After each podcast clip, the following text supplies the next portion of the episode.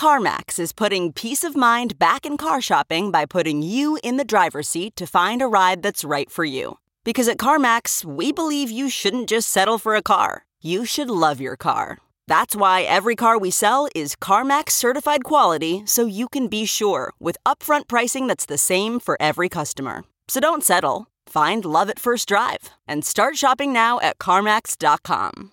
CarMax, the way car buying should be.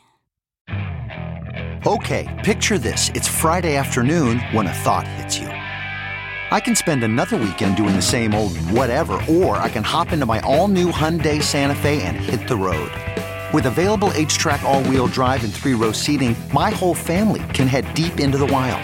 Conquer the weekend in the all new Hyundai Santa Fe. Visit HyundaiUSA.com or call 562 for more details. Hyundai, there's joy in every journey. This episode of Speaking of Bitcoin on the Coindesk Podcast Network is brought to you by Nexo.io. Hey folks, my name is Adam B. Levine, and this is Speaking of Bitcoin. Before this show was called Speaking of Bitcoin, we produced episodes for seven years under the original name Let's Talk Bitcoin. On today's show, we're traveling back in time to June 7th, 2013, for episode 14, where we'll get a reminder of just how far we've come in eight short years. At the time, the price of Bitcoin was just over $72 per BTC. And although much has changed, far more has stayed the same. In this episode, we discuss the wild idea of a microtransaction powered social network, the very first regulatory outreach efforts conducted by then in beta Kraken's parent company Payward, the idea of a retroactive Bitcoin paywall as a way to solve media monetization, an interview with one of the very first Bitcoin ATM or Bitcoin machines, as they called it, manufacturers with Zach Harvey from Lamassu, and finally a discussion about full nodes versus light nodes in the world before. If you're looking for current news, this isn't the episode for you. But if you want to take a peek at the world before Ethereum or even tokens that didn't require their own miners, thanks for listening and enjoy the show. Hi, and welcome to Let's Talk Bitcoin, a twice weekly show focused on the ideas, projects, and people building the new digital economy and the future of money. My name is Adam B. Levine. I'm a writer and speaker who likes to talk about complicated topics in understandable terms. Joining me in our twice weekly search for clarity, Andreas M. Antonopoulos is an expert in distributed systems and decentralized networks. Hi there. Dr. Stephanie Murphy is a scientist and syndicated radio host. Hey. So we're going to jump right into listener emails today because we've got one and it's a pretty long discussion topic. So, so let, us get right into it. Hi, Adam. Really enjoy the show. I have a question that I hopes you could give some insight on. As I understand it, micropayments are not really feasible at the moment. Do you see that as being resolved in the future? I wonder because it seems there could be a system of pay as you use websites and services that allows something like a social network without ads or any kind of invasion of privacy. People could choose the option for something like Facebook or a separate network with this model. The only problem is that it would need to involve such small payments that I don't know how such transactions could be done. In the same vein, would it be feasible for a similar system to exist, but instead of payments, the user provides bits of mining for the site? Maybe this has all been covered, but it just seems like people could pay half a penny or so each day they use Facebook, but eliminate all the ads and other intrusions. It would probably be worth it for everyone involved. Thanks. Th- this is where I see the most potential for, for Bitcoin. You know, when you talk about large transactions, that side is kind of almost already taken care of by the existing financial structures that we already have. Sure, there are costs and fees associated with it, but it's possible to do it, as opposed to these microtransaction concepts where you're sending pennies worth of value or 10 cents worth of value. That's pretty hard in the existing system. So, you know, I mean, again, this this follows on the the topic that we spent a bit of time on last episode, talking about kind of the idea of neutrality and which transactions are okay, which transactions aren't okay. At this point, you know, do you guys think that microtransactions in the penny range are feasible? And you know, moving forward, what, what does that look like? I think there will be a solution that's created as long as people have an incentive like Facebook or whoever to make money off of this. I mean, it's uh, kind of as simple as that. Something that I could envision would be them kind of bundling these micropayments. So, you know, you wait till you have a month's worth of penny payments or you pay in advance for a month or something like that. Perhaps they subsidize the transaction fees and they bundle the payments together. It's really up to them to get creative to kind of solve that problem. It also brings up the question of what is a micro payment. You know, we don't really have a firm amount under which we can say, yes, this is definitely a micro payment. It's kind of a sliding scale. And so as the natural disincentives that come with smaller payments become evident, uh, like the transaction fee potentially overshadowing the actual amount that's being sent, um, there'll be more incentives to bundle those payments into larger payments and avoid having these uh, kind of dust transactions. I think this is more easily solvable if we stop thinking of dust transactions in the context of Western developed countries. This is all about the other 6 billion, the unbanked, the people who live around the world not in developed countries. So the real microtransaction is what it costs to buy a cup of coffee in the Sudan or in a small cafe on a beach in Indonesia. A couple of rupees, 10 rupees, someone talked about that at the conference, in fact. They challenged the developers and said, you know, what you think of a microtransaction is not a microtransaction in my country. Uh, we would like to see 10 rupee transactions. Just for context, the minimum fee that's set in the client and accepted by most is 0.0005 Bitcoin, or uh, what is that, uh, half a millibit. And uh, half a millibit is uh, six and a quarter cents on the US dollar, if you do the, the translation. I may have gotten that wrong. But the, the bottom line is that puts a lower limit. At most, if you consider the microtransaction one that is no, no less than uh, twice the size of the fee. So you can really pay about uh, 12 cents, um, half of it going to the fee and half of it going to the transaction right now. That's the lower limit. But the whole point of that change made recently was to allow miners to gradually reduce that limit while enabling market mechanisms to properly compensate them for including smaller and smaller transactions in the blockchain. Yeah, I think that the idea of, of defining microtransactions is challenging, uh, but it really it's very contextual because you know you're thinking about it from the other 6 billion perspective but you know my primary area of focus has been content monetization and so microtransactions are a huge deal there. You know when when people use PayPal the minimum that they're going to send somewhere is you know between $2.50 and $5 below that it doesn't really make any sense with the fee structure and just in general I, I've never heard of anyone even asking for payments much below that outside of flat out donations where the fee is being waived by the company. For my purposes when I think of microtransactions I'm thinking of anything that's like a dollar or less. A dollar dollar and below is something that nearly anybody has the uh, ability in, again, the developed world. Once you start talking about the Sudan, then obviously the equation changes.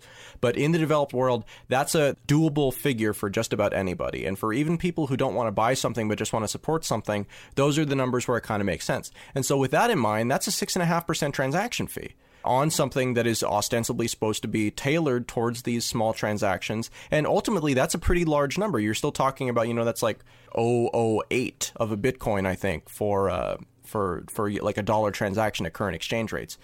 I think that the solution in the long term here is to try not to screw it up by putting rules in place and then over the long term move to mechanisms so that it, it isn't being set by a person or a group of people and so the, the rate can be floated and you can have people who have high priority transactions subsidizing people who have low priority transactions and are, are essentially doing micropayments. Yeah, I like that even in your content monetization scheme, Adam, if someone was paying, say, two or three bucks a month uh, to follow their favorite website and wanted to be able to read 100 pieces of content on that site and wanted to make that up with micropayments, essentially you're looking at uh, enabling micropayments of two to three cents per piece of content to get 100 pieces of content to add up to a couple of dollars, right. which most people would feel comfortable with. So it's it, even in your content monetization scheme, you're looking at that. And in that case, the fee is uh, 300%. Uh, right. right, exactly. Now, let's point out that's the current fee, right? So there's two issues here. One is the minimum fee was recently changed into a parameter rather than fixed in code so that over time it can be set independently by miners to create a market. And there's no market uh, mechanism yet, but that's the goal. The second thing is to, to think about this being highly dependent on the current value of a Bitcoin. It's essentially, over time, the deflationary pressure causes increases in the percentage of the fees. If Bitcoin was $1,000 today, suddenly that uh, 5 millibit transaction fee is 6 bucks and we're PayPal again. The setting of the parameters ultimately has to change. And it looks like we're moving in that direction. The stopgap, Stephanie, I think is what you described, where basically you, you know, you have an entity like Facebook. Again, in, in the listener's example, if Facebook was going to, instead of running ads, charge everybody one penny a day, for example, to have a Facebook account that's active, then Facebook could, of course, take, you know, 30 pennies and say, okay, well, here's, you know, here's your month worth of contribution rather than doing it as each daily, we'll just do it as a month. And then of course that so so one of the exciting things about Bitcoin from a capability standpoint is that by enabling small stuff, it enables you to be really granular. Granular and granularity are words that I like to use when talking about this stuff because it means that you can take something that's very large, like say a whole Bitcoin, and divide it into 100,000 pieces and treat each piece as its own little entity that, you know, put together as a whole makes up a whole, but you can take each, you know, individual grain uh, as its own entity unto itself and, and you're still able to perform transactions with it in the same way as you can with its larger stuff. It's the same thing here. You're taking a month and you're trying to shrink it down into 30 days. And then you take each of those days and you shrink it down into hours. And so technically, if we can work out this system where transaction fees are based on utility and based on, you know, speed of delivery rather than just a flat rate, then you can do all of these really, really small things and it probably will be okay for the system overall. Adam, you're absolutely right. But the the issue here is that if you try to bundle these transactions, you run into a couple of other problems. The first one is that you need to do some rather complex accounting, and the second problem is that uh, Bitcoin is a push mechanism, not a pull mechanism. So you can't do recurring charges and, and debit someone. You have to essentially have them pay in advance for a month.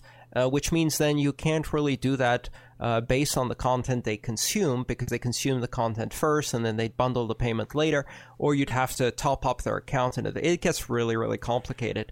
So the solution essentially ends up messing up with the accounting of microtransactions. It would be much better if for every piece of content you could charge individually if you want or not and do the microtransaction right there and then and not try to bundle these microtransactions together. But, you know, I think we're getting there. The point is that the, the minimum fee as it is set now is simply a parameter.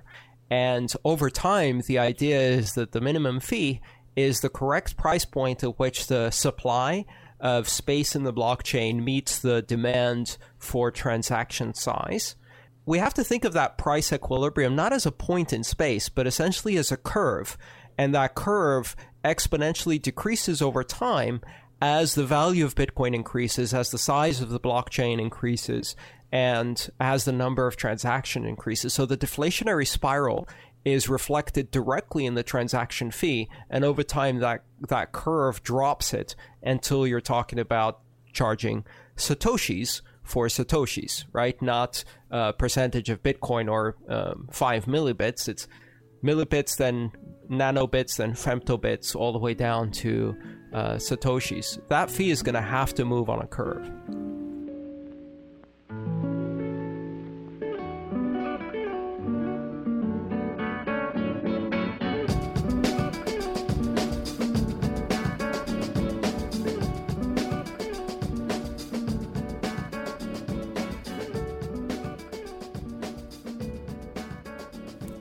We're joined by Constance Choi, the legal mind behind Payward and the in beta Kraken trading platform. Constance, you've been traveling recently to discuss the possible regulatory issues overshadowing Bitcoin's otherwise pretty bright future. Can you tell us about your experience? Sure. And thanks for having me on the show, Adam. Well, first, it's a very complicated regulatory regime.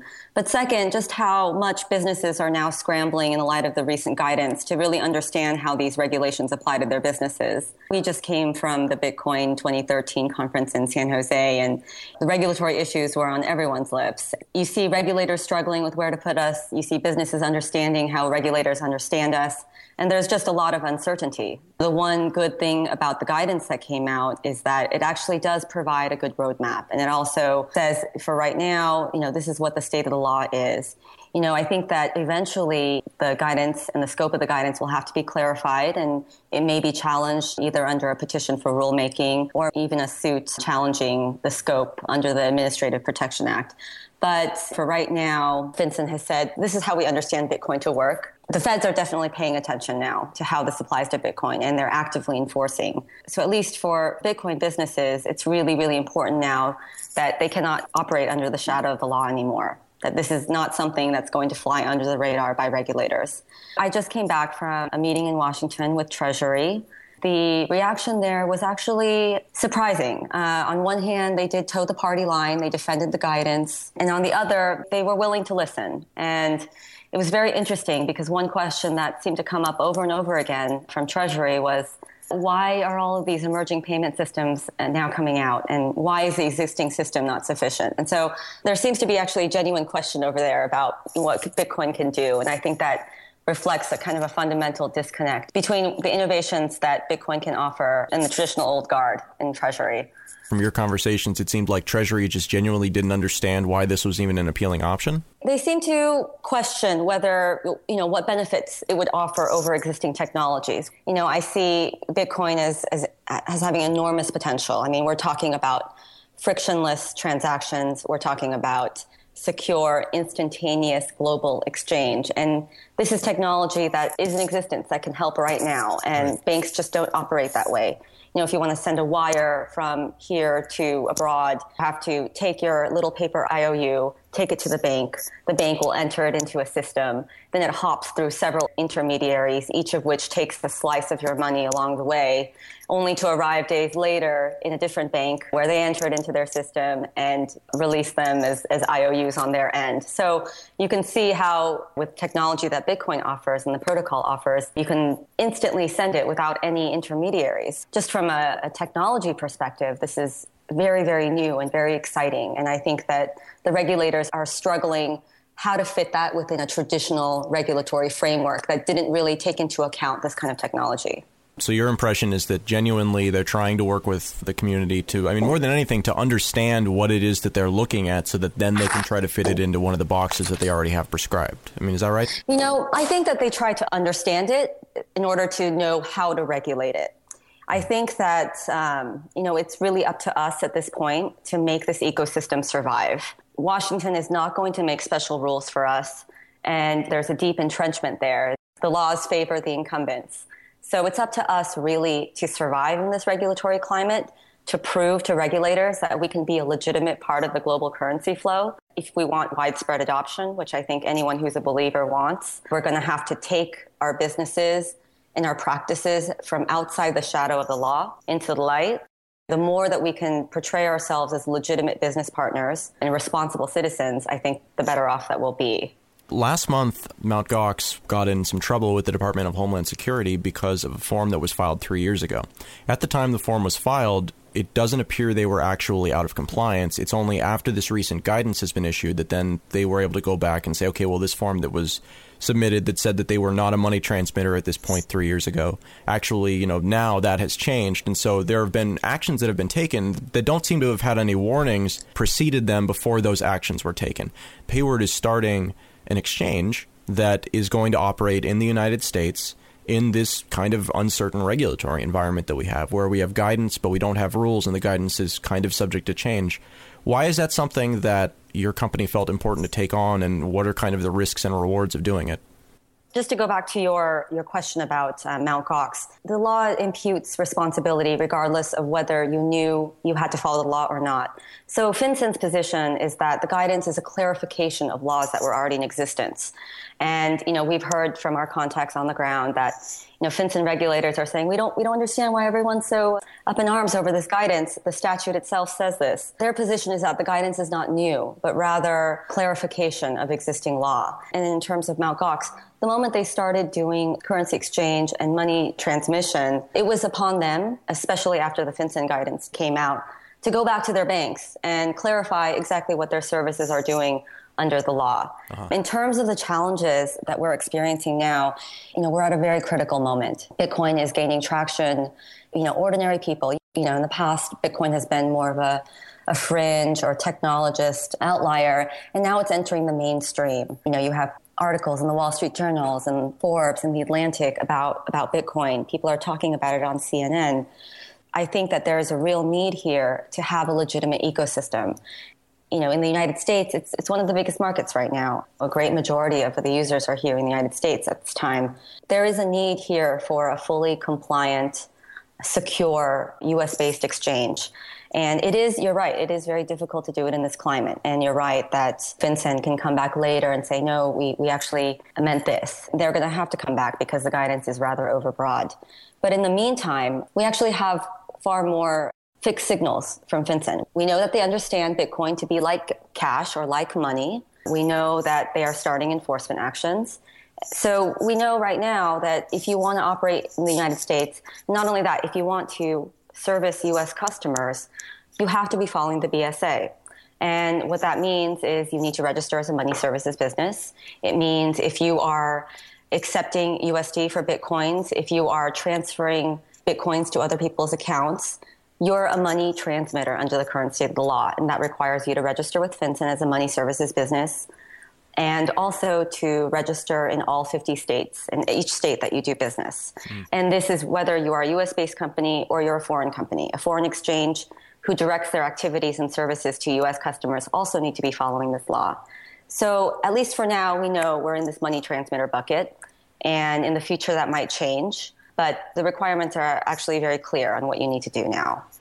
So, it actually seems like it's easier to be kind of big in this situation and to have all the resources to you know have legal counsel things like that. Uh, now, from your interpretation, this is something we've been going back and forth on on the show. Uh, do you think these guidelines apply to small person to person transactions too? I mean, if if those could be detected, would those fall under money transmitter guidelines? The guidance was careful to say that an individual user who transacts in bitcoins is not a money transmitter for the purposes of the BSA. And they're right. This BSA, the Bank Secrecy Act, is meant to apply to financial institutions like banks and other non-bank financial institutions, not the individual end user. It's not meant to reach that far into private lives. Right. Now, the problem is in their definition of an exchanger, that language is broad enough to potentially cover individual users. And so it's clear that on one hand, they didn't intend to cover the users. On the other, the guidance is you know, in terms of how they define an exchanger and those activities, it could be read to read upon a user's action. So they're going to have to come back and explain that. But I think that it's clear from the guidance that they really didn't intend person to person transactions to be regulated at the institutional level. So now we've talked about regulation in general, but there are two kind of camps when it comes to Bitcoin businesses on this particular topic. There are companies like uh, Payward who think you know this is good and we should engage in this process because by participating in the process we can help make it less onerous and frankly better for everyone involved. And then on the other side there are groups that basically view any sort of participation in the system as validating the system. I mean it might be that by participating you acknowledge that they actually have the right to be regulating this when previously people, you know, there was an understanding among some parts of the community that this was not something that would really be regulated by any national government how do you reconcile those two sides? I mean, is that even a tenable position to take that this is something that won't be regulated, can't be regulated, we shouldn't participate in regulation? I'm absolutely sympathetic to the principle of privacy and anonymity for that sake. To remain anonymous is a matter of principle rather than because you're trying to hide illicit activities. Right. You know, I'm an alum of the Electronic Frontier Foundation. I come from a deep privacy background. And on a personal level, that's incredibly important to me. But I think that it is a bit naive to think that you can run a legitimate business that handles millions or possibly billions of dollars that enter the global currency flow without some sort of oversight. And I understand on a government side, you know, if there was a company operating that took millions and billions of dollars from people, I would I would want somebody to be enforcing some sort of reasonable rule on how they should operate and what's what kind of duty they owe to their own customers, to the public. It's a balancing act. The law is difficult because it has to do that balancing act and it definitely doesn't do it perfectly. One small comfort we can take out of the regulation is that Treasury and FinCEN have legitimized Bitcoin as a medium of exchange. They're saying we recognize that this has value and, and we're recognizing that this can be used as a global medium of exchange. Now they're saying if you want to be a partner in global exchange, you need to have a certain kind of responsibility to make sure you are not financing terrorists and you're not allowing illicit financial crimes. I think that if we want the ecosystem to survive, again, we need to take this business from outside of the shadow of the law, from outside of Silk Road activities into, you know, merchants who take bitcoins, to users who are able to spend bitcoins at their local stores, to banks and institutions who accept payments and accounts that hold bitcoins. So in order to do that, in order to be a player, you do need to follow the law. The law is reactionary. It doesn't prescribe what innovations and how the world should look like. What it does is it reacts to what the world is. I think that everyone would be better off if Bitcoin is adopted, if the ecosystem grows. And when it grows big enough, it may make sense for the government to look back at this and say, hey, here are all these different buckets we could have put it in. We could have said it was money. We could have said it was a commodity. We could have said it was just a different kind of foreign currency that isn't a national currency. And it may be time once once uh, this ecosystem is big enough for them to say maybe we need to create a whole set of rules because the existing framework is too clunky and it doesn't really address what this technology can do and what it does. But just the plain truth is, right now it's up to us to survive in this climate and, and prove ourselves in this regulatory framework let's put on our forecaster hats for a second and uh, wildly speculate about what various scenarios are that could happen. Broadly speaking, let's assume that things don't go well and that we get regulations that don't make things easier, make things harder. What do you think that looks like a year from now or so? It's very hard to tell. It's hard to tell how the regulators will, will react. And I think that we're going to see a lot of businesses who are operating illegally get shut down. We're going to see funds getting seized. I think that the, the people who will survive this process and the businesses that will survive this process are the ones that are able to to be able to comply with the requirements. You know, they might come back and they might come back and say, you know, Bitcoin is too disruptive to the global currency flow and they may try to shut it down. But that's the beauty of the system. It's a totally decentralized network. And, you know, unless they shut the internet down, they really couldn't shut Bitcoin down. So I think it's important to note that a lot of the regulatory climate, the issues that we've been talking about are limited to the United States. So as we've talked to regulators in Europe, as we've talked to our contacts abroad, the reception there is much different. I think it's right when Forbes writes that Europe is about five years ahead of the United States in payments innovations. I think that you know maybe Bitcoin will flourish elsewhere if the United States started repressing it here, if they outlawed it here. You know, I think Bitcoin as a technology, Bitcoin as, as a medium of exchange will survive. It'll be very interesting to see what happens in the year. I think worst case scenario, countries start outlawing it outright. They try to suppress it, but it will survive in pockets. Do you think that that's a legitimate thing that could be tried? I mean, I know you just said that it wouldn't work necessarily, but do you think, you know, based on the conversations that you've had so far, which I realize are totally preliminary, that's something that is even on the table at this point? Or are we just more, it's a question of how we regulate it? I don't think anyone is discussing totally outlawing Bitcoin right now. I mean, if that's a fear that's going around in the community, I think that that is unfounded.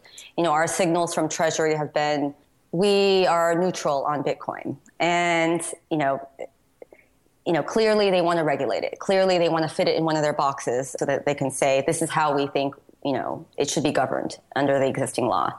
But I think this goes back to should we work within the system or should we work without the system? I think that if we work in the shadow of the system, if we continue to fly in the face of regulators, if we continue to, you know, open up illegal exchanges, close down shop, open up another illegal exchange, I think that's where you'll see, you know, pushback. If we're not following anti-money laundering laws, if we're not making sure that our customers are not persons who are well-known terrorists, that will be a reason to shut us down. I think that the more we allow our ecosystem to grow while engaging the lawmakers in dialogue and making sure that sensible policies come out of Washington as we grow as an industry, that's going to be the best way to ensure our survival. Let's assume for a second that all of your efforts over, you know, the next year work and that you get everything you want from the regulatory side of it, and they basically are helpful. So, what, what does that look like in this scenario? What is a helpful regulatory environment from your perspective? It's all speculation at this point, but in the future, I think that this technology offers benefits that even people from the old guard recognize you know, when I went into that room and a woman said, you know, you know, everything is, this was a representative from FinCEN. She said, you know, I do all my banking online. I'm pretty happy with it. I don't see what the problem is. It described all the different hops that money would take to get from one end of the globe to another. And then I just said, you know, just imagine you have a wallet on your phone. I have a wallet on my phone. I can send you money and it will be in your account instantaneously and nobody will have taken a cut along the way. And, you know, their eyes popped open when they just realized that in simple terms. This is just a much more efficient way of exchanging money across the globe. So, you know, I think that if we were to prove ourselves in this space, if we are able to ensure the integrity of our systems and make sure that we know where our funds are coming from, we know where they're going, we know who our customers are, I think that the regulators will be much more amenable to talking with us about how we can shape our industry to be a bigger part of the economy. Because they are interested in growing you know the economy. Once we become big enough players for treasury to pay attention to and for, for these different regulatory bodies to really you know wake up and consider us as players in the financial services market the more they're going to be willing to work with us to make new laws that make sense for what our services do. You know again i'm talking about the united states I think that in Europe and elsewhere, they're already embracing Bitcoin and virtual currencies as, as carrying a great potential. They're not as reactionary. So, you know, you may see very different developments outside the United States than you see in the United States. So you see in the US, they're a bit more entrenched. They are very heavy handed in their regulations. I think you will see innovations and new, more sensible laws happening elsewhere first. Kraken is a centralized exchange. There's been a lot of talk recently going around the community about the idea of these decentralized peer to peer exchanges that don't have a central structure are a way to automate almost the over the counter market that has developed for Bitcoin over the last three or four years. I don't really see a way that something like that can fit into the regulatory structure. And so I'm curious for your thoughts about it, both from that perspective and competing against something like that anyone who handles Bitcoin or any other virtual currency right now, kind that you're talking about, it is it is decentralized. So you know, Bitcoin doesn't exist on any one system. I think that exchanges need to make sure that the partners that they're working with are also compliant because no matter how good your controls are, no matter how good your gateways are, the point of vulnerability is the weakest link. So if you're partnering up with exchanges that are not being responsible gatekeepers, then it really has the ability to taint the entire system. And again, I think that you're right. It's going to be very, very difficult to regulate a fully decentralized network. And I think the government recognizes that. I think that right now, the peer to peer model is not inconsistent with what we can offer. I think that the ecosystem needs a lot of players, it needs diversity. And so I, I, encourage other models. Hopefully, the market will decide which one is the most efficient and that the governments will be able to regulate that practically. Constance, thank you very much for your time. Thank you, Adam. It was a pleasure.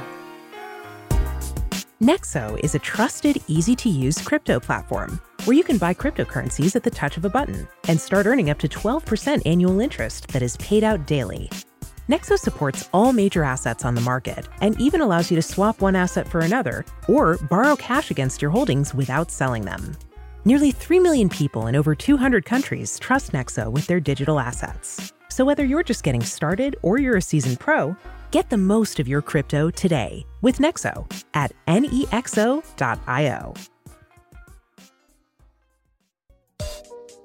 You're listening to Let's Talk Bitcoin, the premier audiocast providing news and insights that cover the rapidly evolving world of digital money. Our twice weekly shows include analysis of late breaking news, updates on key technical, business, and regulatory issues, and in depth interviews with the key people driving the new digital economy talking about the bundling problem and how you have to get people to pay before they. One of the other pieces that I like to think my focus on this monetization topic has spawned is uh, actually a paywall application that won the hackathon at the Bitcoin 2013 conference. And you know, when I first looked at this, I was like, ah, you know, that that that's not really going to work because I'm not a big fan of paywalls. I think that they haven't ever really been implemented successfully, and you wind up sacrificing more of your audience than you you know gain from monetizing them because you essentially say you can't read our content, you can't look at our content until you've paid us, and so uh, that that makes it so a lot of people just will say, okay, well, never mind your content then. So, anyways. I met yesterday with uh, one of the guys who's developing this this platform, and they've come up with a really innovative way to do it. And basically, what it is is it's not a paywall; it's a retroactive, essentially donation request, right? Where it keeps track of the articles that you've viewed. And after you've viewed a certain number of articles, it pops them up and says, would you like to, you know, give value to any of these things? And so they have a way that you can onboard uh, you know, an amount, and then it, they do their like microtransaction thing to get around the transaction fee. But but I thought that was really interesting. Is it's like a retroactive paywall where it doesn't actually restrict you; it just does a proactive request for financing. And so they're going to try to push this out to like the Wall Street Journal and stuff. Yeah, if you think yeah. about it, publishing is essentially dying because of an inability to charge for content at a level that makes sense for people who are used to free that model could really be revitalized if you just have the flexibility to get to microtransactions. I think that's a really neat solution. And I think we're going to see more solutions by people who are motivated to implement easy ways to do value for value. And, and I think that's something that definitely content producers are demanding and that there's a real use for. So it'll happen. Maybe we don't know exactly how, but it'll happen if it makes sense. And if if you take the the lower end of the microtransaction and move it down, it creates an environment. It opens up this greenfield opportunity, this never seen before opportunity. Th- think about it this way: we have never had microtransactions on this scale in the history of humanity. Um, when we were bartering for physical stuff, there's a limit to, to how small you can shave a chunk of gold or a seashell or a, a bag of salt. So we're opening up the possibility for completely novel ways of payment and monetization that have never existed before, simply because in the history of humanity, the size of microtransactions has never had the possibility of being this small. But I'd also like to just very quickly point something else out. We keep talking about the low end. I think what's really exciting about Bitcoin as a neutral platform unlike all other payment systems, it actually spans an enormous range. So, just uh, for the listeners' information, the largest transaction I see in the last few um, weeks here on the blockchain is $2.6 million. Hmm. Right. So let's put that into perspective. When we talk about Bitcoin, we need to think about a range from femto transactions to giga transactions. And this is brilliant because there has never been a payment system that can span that kind of range. So it's not just about the low end, it's about the entire range and how we widen that to encompass areas of innovation that have never existed before. What was the transaction fee on that $2.6 million transfer? Five millibits. Yeah, I mean, so it was a very, it was actually a two inputs, two outputs, very very small transaction. yeah, that's that's really interesting. It does bring up the point that potentially what you'll see in the future is miners specializing in processing certain kinds of transactions by setting their own minimum transaction fees. So you'll have a sort of a division of labor, I guess, among miners where some process sort of microtransactions and some process gigatransactions.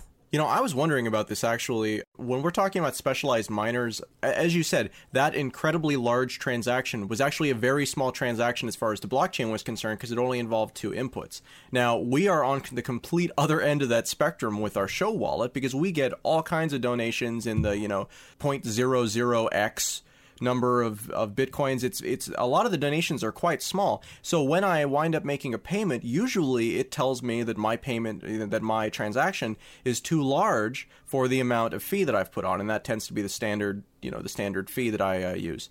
Is there a use scenario here where you have miners who specialize in taking all of these little transactions and essentially optimizing them into a larger transaction themselves, or is that not something that's possible? Essentially, what you're seeing, Adam, is dust. What you're seeing is that for the current price of Bitcoin, and that's a very critical qualifier, for the current price of Bitcoin, these transactions uh, need to be added up and there are hundreds, uh, the transaction outputs, the unspent transaction outputs.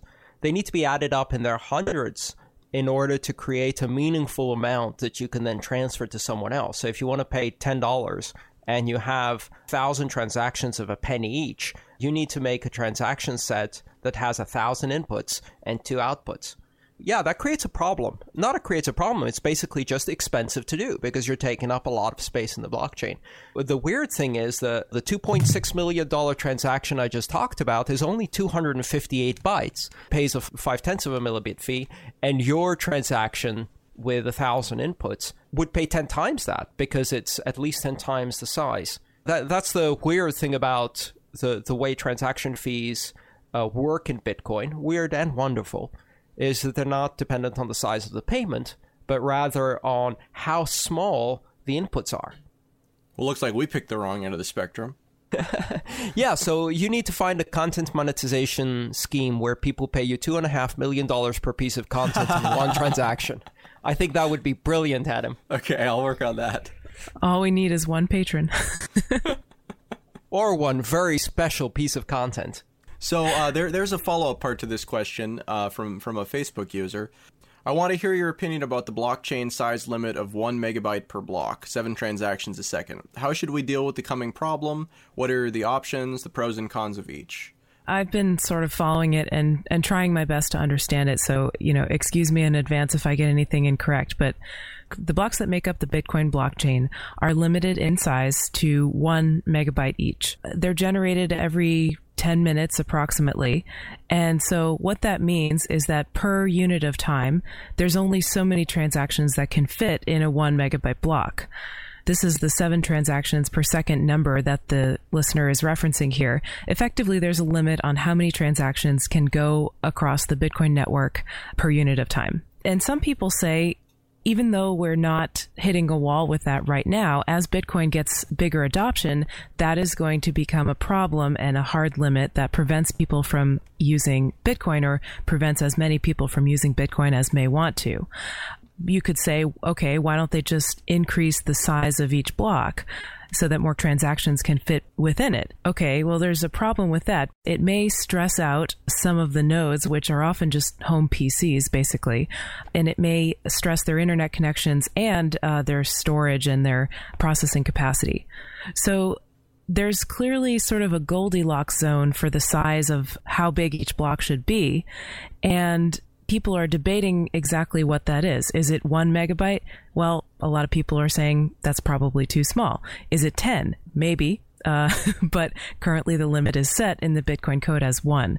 So there's a big debate about this, and it also kind of goes into the idea of centralization, right? Because there are some people who are suggesting in this debate that, well, you know, we, we don't have to change the block size, all we have to do is have like basically third parties that do off chain transactions that process some of these smaller transactions, like sending a few uh, millibits to the Coke machine and then bundle that together and send it to the blockchain at some point. There are some people who have a real problem with having mandatory points that everybody has to trust, mandatory trusted uh, third parties. Some people may choose to trust a third party for off chain transactions if they want to, but it shouldn't be mandatory. That's really not what Bitcoin was originally about. So it really goes a lot deeper than just the size of the block. And I apologize in advance if I got any of that incorrect. You know, you can email me, Stephanie at letstalkbitcoin.com if you have comments about that or if anything I said was not accurate. But that's what I understand of the debate. And that was kind of hard to get. I'd like to put my uh, debunking hat on. Uh, I don't actually have a debunking hat, but if anybody wants to send me one, that's great. um, everything you said, Stephanie, is absolutely technically correct. However, I think this discussion is missing a couple of issues. All of these are moving targets. First of all, the current block limit of one megabyte was introduced just recently with the latest version. Uh, in fact, it was 081, then we had a little bit of a bug problem, and now it's 082. It, it was only introduced recently, it was lower before, and sort of expanding to that block level was part of the goal. From what I understand of the roadmap, the goal is to keep expanding the block size to adjust for scalability and growth in the number of transactions. I don't see a problem with that, honestly, because uh, here's a couple of other things that are at play here. The size of disks is growing faster than Moore's Law we've seen this explosion of storage capability over the last decade and a half to the point where effectively the marginal price of a megabyte has dropped to zero and uh, the cost of storage drops even faster than the cost of computing. In terms of bandwidth, there's a lot of things you can do with Merkle trees, uh, and these basically allow you, instead of sending uh, the entire set of transactions to basically prune parts of the blockchain, essentially summarize them as a higher level hash. And if you think about it, when you put a client on the blockchain for the first time, yeah, it's going to spend several days downloading eight, nine gigabytes or whatever the block size, blockchain size is today. But once it's up to date, all it's doing is transferring additional blocks, and those come every 10 minutes. And if you have to download a meg or two or 10 once every 10 minutes, that's far less than the demands we put on our systems for video.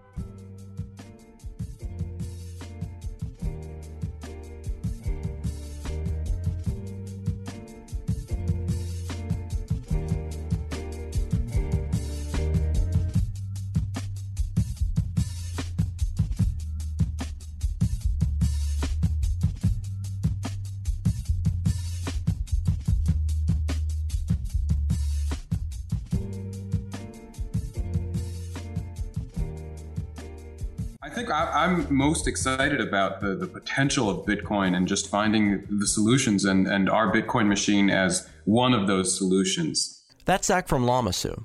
They're making one of the Bitcoin vending machines that looks and acts kind of like an ATM, but isn't. Banks already see ATMs as, as kind of replacing their business model of, of bank branches. And it, I feel it's kind of setting up Bitcoin for just saying, okay, thank you, that's a great idea, but we don't need banks anymore. So people are going to do most of their bankings through kiosks, but they don't really need banks for that anymore.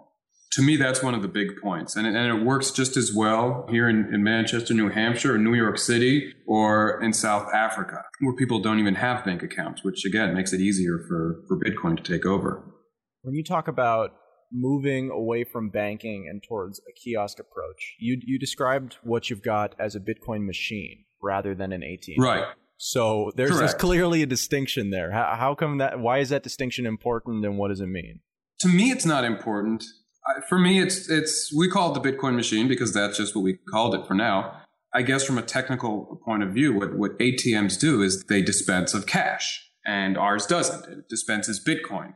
So if there are certain regulatory issues regarding ATMs, in, in a sense, it's important for us to say, well, this isn't a standard ATM. It's not a traditional ATM you put uh, cash into our machine like you would do with any vending machine, whether it's buying a Coke or a chocolate bar, and instead you get Bitcoin. You can see it as a kiosk or a vending machine, but an ATM usually dispenses cash, and that's that's how, how people usually understand them. So it's more of a confusion thing. But um, everybody's been calling it the Bitcoin ATM, and there's nothing we can do about that anyway. So it's not like I won't understand what people mean if they sit, talk about our Bitcoin ATM clearly one of the biggest problems that has been present in the Bitcoin ecosystem has been this difficulty of moving US dollars or whatever someone's local currency is into Bitcoin. So, I mean, ultimately, you're right. An ATM is a two way street. You can put in a check, you know, or you can put in cash a lot of times and it can go into your bank account and that sort of thing, but it also goes the other way. Mm-hmm. So, as a vending machine, this is really more of a one way transit system where you're taking US dollars and moving them into Bitcoin. So, I mean, do you think that this is how that problem gets solved? Do you think that these machines, this type of machine, whether it be yours or something else, or what are, what's going to be the, the pervasive solution? I think it's one of the solutions. And I think a lot of people that have been interested in Bitcoin for a while, for them, that was always the big deal of how do we simplify this, this technology? Bitcoin's an amazing idea. How do we make it easy for people to get in and out and using Bitcoin? And so this is just one solution of many that are that are out there right now for, for Bitcoin solutions. I mean, BitPay I think is doing an amazing job for retailers for making it easy for retailers to accept Bitcoin, where they can say, well, yeah, we can pay, you know, you can have people paying you with Bitcoin and you don't have to worry about what to do with those Bitcoin. So I think that's one great solution. And, and hopefully ours is another quality solution of, of for obtaining Bitcoin and for getting people into Bitcoin that don't want to have to go through online exchanges. And maybe they just want to put in you know three bucks to try to see what, what's going on and how it works. You can't really do that with an online exchange. So you've got to you've got to commit. You got to say okay i want bitcoin. And i'm going to put in $500 and i'm going to sign up and i'm going to wait 30 days and hook up my account and uh, and you know then it'll be a little easier with this, if you have our machine at a convenience store, you go in, get a bag of potato chips, and put in a dollar, and you have Bitcoin. So the person who owns the convenience store, do they also own this machine? Tell me about the model. How does how do these things work in actual implementation? It would really depend on, on where these are being placed and, and the rules and regulations of the area. I mean, in my opinion, it would be great if some convenience store owner would just say, Hey, I think this is a great idea. I'm going to buy one unit, connect it to my exchange, or just use the, the coins I've been mining. And uh, I'm just going to run this machine. And it works for me because I want to accept Bitcoin because I don't like cash or credit cards. And I think Bitcoin is a better form of transaction. I think that would be a great solution. That may not be a, great business model in countries where there's a lot of regulation. So that guy may, not have anywhere between 10,000 to uh, 10 million dollars to put aside for handling all the regulation. And in a case like that, it would be probably best to have a middleman that would deal with those things and kind of have an umbrella regulatory status for all these convenience stores. So now, when you talk about highly regulated countries where that happens, are we talking about the United States? Yeah, I think the United States is probably the most over-regulated country as far as Bitcoin as it seems right now. Uh, I think it's going to be easier pretty much anywhere in the world to just go ahead and, and run Bitcoin businesses or, or accept Bitcoin or exchange Bitcoin in, in uh, for small businesses or even large as it seems now. I think the US will be an issue it's interesting because obviously Americans are great entrepreneurs and, and always have been. And from, from the different re- requests we're receiving, we don't get a lot of requests for distributors in the US. We get requests from a lot of business owners, a guy who owns a cafe or has a friend who owns a, you know, a couple of cafes, and they're really interested. And then we get requests from Canada, and it's like, I want to represent Western Canada for, for your machine. It's, it's kind of a different approach, but it, in, in a way, it's the opposite of what's needed. What we kind of need in the US are a few guys, you know, somebody in California to say, I'm going to be handling all the regulatory issues and I will lease these machines to uh, cafes in San Francisco and handle all the, the regulations. But it's a shame because there are all these cool small businesses that just want to have these machines and I basically have to tell them this probably isn't a good idea for you. So if somebody's listening to this and they're like, "Wow, you know, I could totally handle that regulatory side." I mean, so it sounds like you're actively looking for partners at this point, yeah? Well, we are. And when I say partners, it, it's it's a little different than than perhaps other businesses. I mean, we're just we are just selling the machines right out.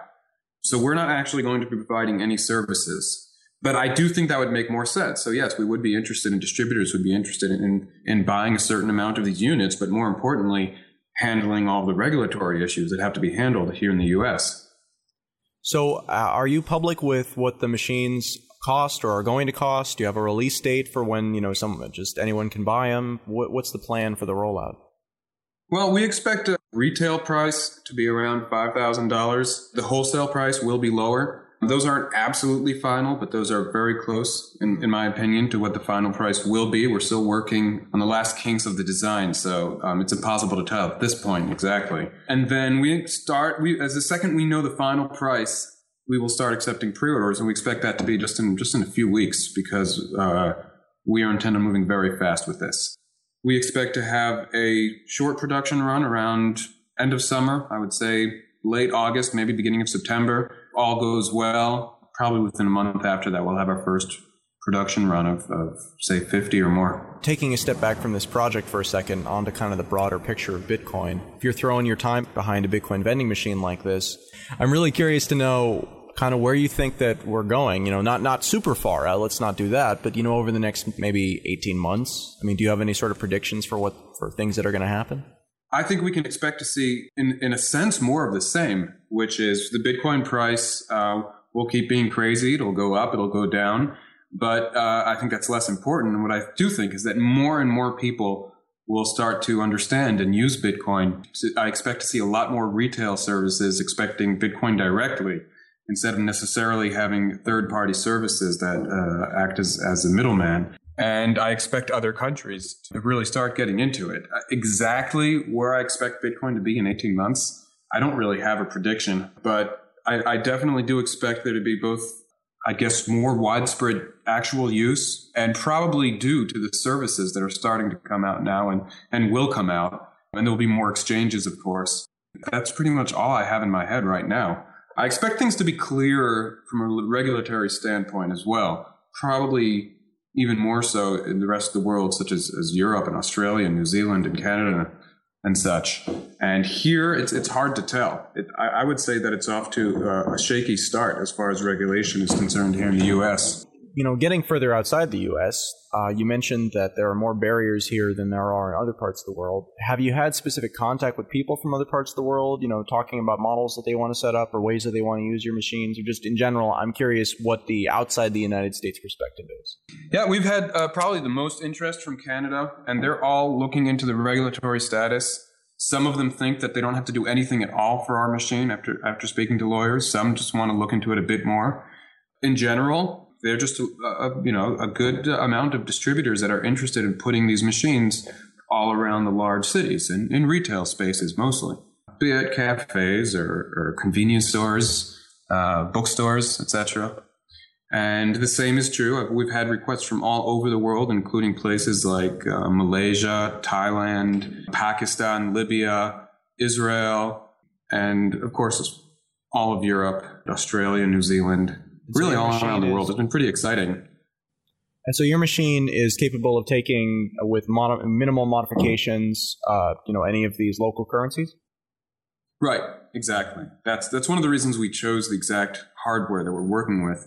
Is we wanted one that we would be able to just ship anywhere in the world. So some small country in, in Africa needs two machines, we can just you know send it UPS or even you know, put it into the post office and just ship them the machines. And, and that's kind of the idea. We wanted them to be small. We wanted them to be global. We wanted them to be affordable for a small business anywhere in the world. And if people want to get involved or want to uh, purchase a unit or kind of get in touch with you about that, what's the best way to do that? Our website and my email. It's www.lamassubtc.com. Lamassu is L A M A S S U B T C.com. Lamassubtc.com. Zach, thank you very much for your time. Thank you, Adam.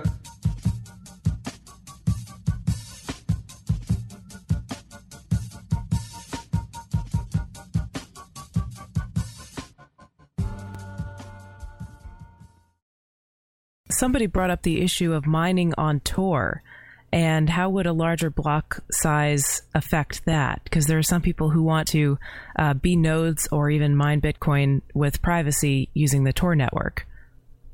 Well, first of all, you uh, would only need to necessarily transmit on Tor. You could receive and listen and receive the other blocks outside of Tor. They're broadcast in public on the network. Hmm. So you could create kind of an asymmetric system where you listen for the big blocks coming in. And when you find a block, well, you know, at that point, you've got a 25 Bitcoin reward, making it worth sending out on the Tor network, even if it is a few megs. I'm not really sure how you resolve that, and it may cause some problems for the Tor network. But we do have other kind of layers of solutions here. You have uh, potentially thin clients like Electrum that work on an overlay protocol like Stratum. They don't need to be full nodes. They don't need to have the entire blockchain. Essentially, they have a summary of past transactions based on a hash, and they only build things incrementally with the assistance of trusted servers. Uh, and these are not the off blockchain transactions you were talking about before, Stephanie.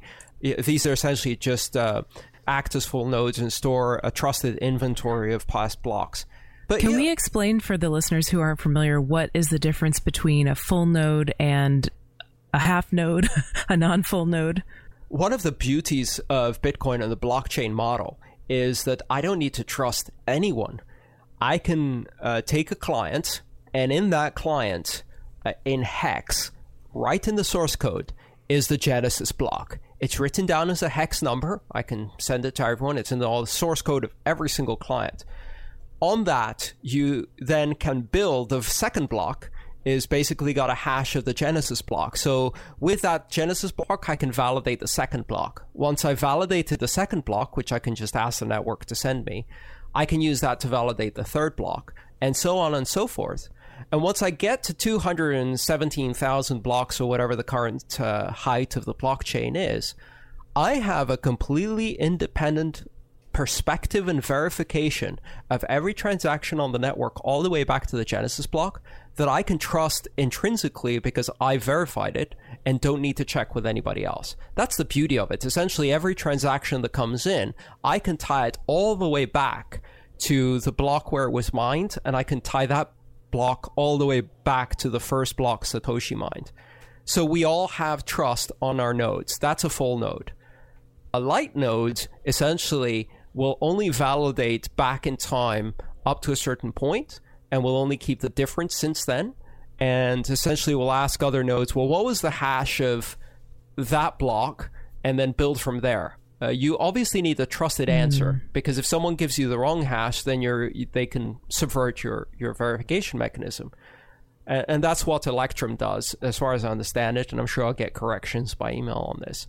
Uh, essentially, what you're doing is you're just verifying a smaller number of uh, blocks or transactions uh, based on almost like a checkpoint which yeah. is higher in the blockchain. So, you, so the Electrum servers checkpoint the blockchain for you, and you essentially only look at the difference. If everybody started using these light nodes, could there be potential problems if nobody were to verify the entire blockchain or act as a full node? Well, miners, by definition, act as full nodes. So, as long as you can talk to miners and ask them, and you can, of course, because you can find out what inventory they have then you can verify that you're getting the correct information. And because the highest blockchain always wins by consensus on the network, you can just go out and ask randomly many, many nodes and see what answer you get and, and persuade yourself to a, to a degree of probability that what you're hearing is in fact the highest blockchain. So it's not really a problem. If mm-hmm. the, the vast majority of nodes went into light mode, then you would have a problem. But I think that uh, for the foreseeable future, and, and perhaps with the increase in storage capacity forever, the ability to have a full node, at least on your personal computer or personal server in the cloud, is perfectly feasible. The number of transactions is growing slower than both storage capacity and bandwidth. And we know what the upper limit is. The upper limit today is about 10,000 transactions per second, which occur on the Visa network on Christmas Eve. And even for Visa, that's at least 100 times their normal transaction load. But we really know what the upper limits are today with existing payment networks, and the developers are very clear that we can reach those without running into significant problems. But the thing that we don't know, and the thing that is still definitely up for debate, is what the network for Bitcoin is going to look like once we have all of these microtransactions involved. Because the Visa network, you know, that you mentioned, yes, it has 10,000 transactions per second at peak, but that is above a certain minimum limit. And for most people, for most people, places where they accept uh, Visa, you know, that limit is like $10. So if we're going to take that limit and cut it down to 10 cents, then you've got to imagine more transactions are going to happen. I think this goes to a certain programming mentality and development mentality and principle, which is absolutely true, which is don't optimize a problem until you have it. Right. We don't have a problem. When we have that problem, we can optimize it, but right now there's no reason to start optimizing it in advance. I think a lot of this worry is misplaced. At least from what I hear from the core developers, they're not worried about the ultimate size of the blockchain or the inability to process enough transactions. They they are worried about stuff going into the blockchain that isn't spendable and therefore just fills it up with useless information. But but that's a whole different problem. When we talked with Alan Reiner at uh, Bitcoin 2013, this was a topic that came up because with the full node client, you have a lot of security because you're doing all that verification yourself and so you can trust it because you've essentially verified the whole thing. It's like having the whole ledger there and going through it yourself and doing that except you outsource it to your computer. The problem with that of course is that from a usability standpoint, not everybody has the ability to devote that to it or frankly wants to wait the 3 days in order to hook up their wallet for the first time. So what they're moving towards is a system of essentially federated servers it's like when you set your clock on your computer. You can set it yourself, and then eventually it'll fall out of uh, out of timing because uh, it's based on your computer's internal clock, which usually runs just a little bit slower or faster than the than the standard because it's based on how fast your your cycles are. Or you can sync up with a server online. And so the idea of a federated server is that anybody who wants to run a full node client and make it available online can put it up and make it available from, you know, a drop down list where you go through and you select 5 or 10 or however many you want to select. And then your computer or your client doesn't just rely on one of them, but rather checks them all and is able to determine because they're all run by different people and they all have you know different interests. It's a safe bet that they're not all colluding against you to make your client act in the wrong way. And so through distributing the trust and the information to these multiple places, you're able to get an accurate reading without exposing yourself to all of the trouble of actually having to do the maintenance and maintain it yourself. Yeah, I think you've hit on a really important point there. Trust itself is a probabilistic thing. It's there is no 100% trust. There is no absolute trust. It's really a to what probability do you trust the network to give you a correct answer? And is that probability greater or lesser than the cost to mess your transaction up, right? So you're, you're willing to spend a certain amount of money or fees on security and on trust up to the point where it's more than the actual transaction you're trying to protect. And we see this in the real world. You know, we walk around with these little green pieces of paper in our wallet, and we know quite well, or at least most of us know, that probably one in a hundred of those is forged, is fake, is counterfeit. And we don't check them all the time. I, I certainly don't hold up every dollar bill to check the watermark. But what we do is we expect that, uh, you know, one in five merchants or one in 10 merchants will put a UV pencil on it or will look at the watermark, especially if the value of the bill is higher. And that's enough because it gives us a level of certainty that there is some checks in the system, and it also gives us some certainty that the next person in the chain will trust our transaction and our currency. You don't need 100% coverage to create trust. You only need kind of this distributed um, selective checking that, that gives you a level of certainty higher than what amount you're spending. I still have another question about this. Um, two questions, actually. One of them is can a node basically choose what what maximum size block it would relay or broadcast. Like, could the block size essentially be determined in kind of a market way? Well, I think that's exactly where it's going. You create this equilibrium where block size is the supply and number of transactions is the demand, and the fee uh, represents the equilibrium point at at this moment, hmm. uh, based on the USD price of Bitcoin uh, the the amount people are trying to transact, the difficulty mining, and all of those other factors. That equilibrium point is reached by the fee. That's the basic idea behind a market mechanism for fees. It's not implemented yet, but I think it will create all kinds of opportunities because by setting that clearly, then people can start innovating around that. Markets will create new services, new capabilities, and new approaches to this that you won't see in a kind of constrained, centralized approach to setting fees or setting block sizes.